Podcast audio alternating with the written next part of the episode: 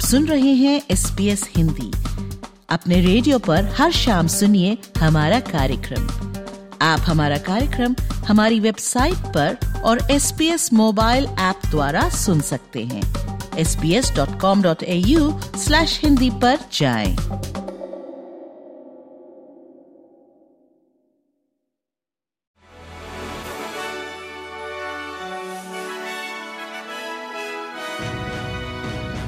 पेश है आज के संक्षिप्त समाचार विशाली जैन के साथ।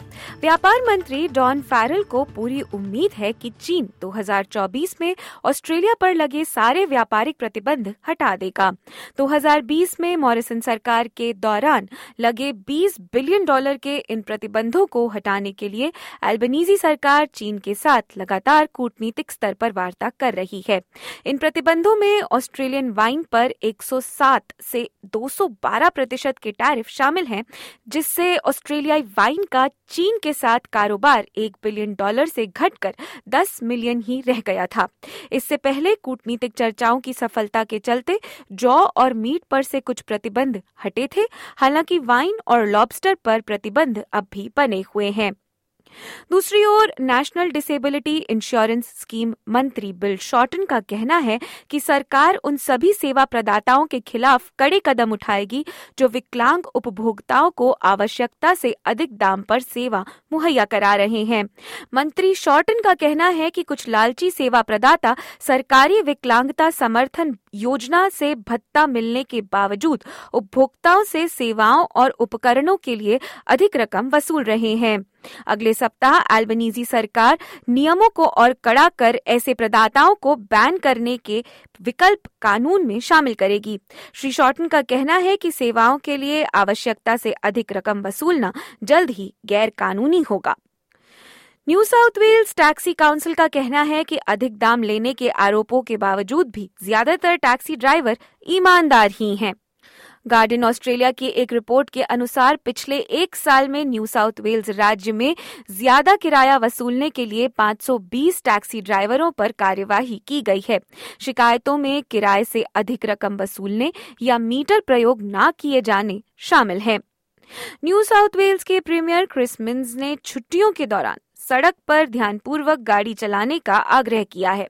यह तब आता है जब तीन दिन में राज्य में सड़क हादसों में आठ लोगों ने अपनी जान गंवा दी है। शुक्रवार से हुए अब तक इन हादसों में सत्रह साल के एक किशोर की गार्डरेल से टकराकर हुई मृत्यु और चौरासी साल के एक बुज़ुर्ग की मृत्यु शामिल है, जो एक कर्टसी बस में सवार थे और दूसरे वाहन के साथ टक्कर होने पर बस के बाहर जा गिरे थे। Transport for New South Wales के ताज़ा आंकड़ों के अनुसार राज्य की सड़कों पर बीते एक वर्ष में 338 लोगों ने दुर्घटना के चलते अपनी जान गंवाई है। और अब अंतर्राष्ट्रीय समाचार। टेलवीव में कई लोग अब इजरायली सरकार से मांग कर रहे हैं कि वे जल्द एक ऐसी संधि करें जिससे सभी इजरायली बंधक घर आ सके। ये विरोध प्रदर्शन तब आता है जब प्रधानमंत्री बेंजामिन नेतन्याहू ने इशारा दिया है कि कतर के साथ बातचीत का एक नया दौर शुरू हुआ है। कतर, हमास और इसराइल के बीच बंधकों की रिहाई को लेकर मध्यस्थता करता रहा है। यह तब आता है जब एक खबर यह भी आई है कि इसराइल ने गलती से गाजा में तीन इसराइली बंधकों को ही मार गिराया था। इसी बीच 7 अक्टूबर से शुरू हुए इस संघर्ष में लगभग उन्नीस हज़ार फिलिस्तीनी अपनी जान गंवा चुके हैं। और अंत में खबरें भारत से। भारतीय संसद में हुई सुरक्षा चूक पर प्रधानमंत्री नरेंद्र मोदी ने बयान दिया है। भारतीय संसद की सुरक्षा में 13 दिसंबर को सेंध लगाने के मामले में गिरफ़्तार पाँचों आरोपियों ने खुलासा किया है कि उन्होंने मीडिया का ज़्यादा ध्यान खींचने के लिए अग्निरोधक तरल पदार्थ यानी जेल लगाकर खुद को आग लगाने के विकल्प पर भी विचार किया था। दिल्ली पुलिस के अधिकारियों ने यह जानकारी दी है। हालाँकि उन्होंने बाद में इस विचार को छोड़ दिया था और धुआँ छोड़ने वाले कैन के साथ लोकसभा कक्ष में कूदने की योजना पर फैसला किया था। मामले की जाँच कर रहे दिल्ली पुलिस के विशेष प्रकोष्ठ की भारतीय जनता पार्टी के नेता एवं सांसद प्रताप सिम्हा के बयान दर्ज करने की भी योजना बनाई गई है। सदन के भीतर सुरक्षा में सेंध लगाने वाले दो लोगों को सिम्हा के ज़रिए पास मिला था।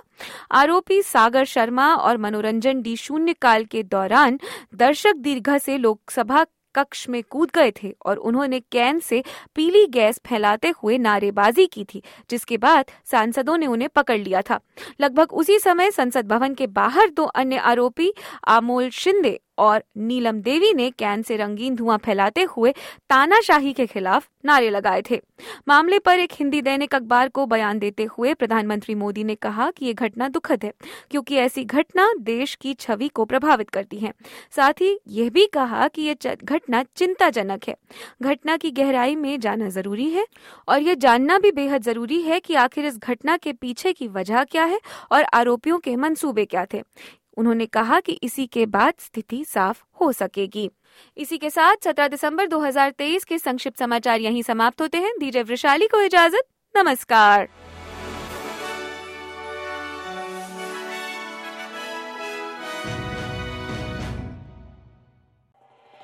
एस बी एस रेडियो से डाउनलोड करने के लिए आपका धन्यवाद। हमारा पूरा कार्यक्रम आप कैसे सुने, इसके लिए sbs.com.au forward slash हिंदी पर जाएँ।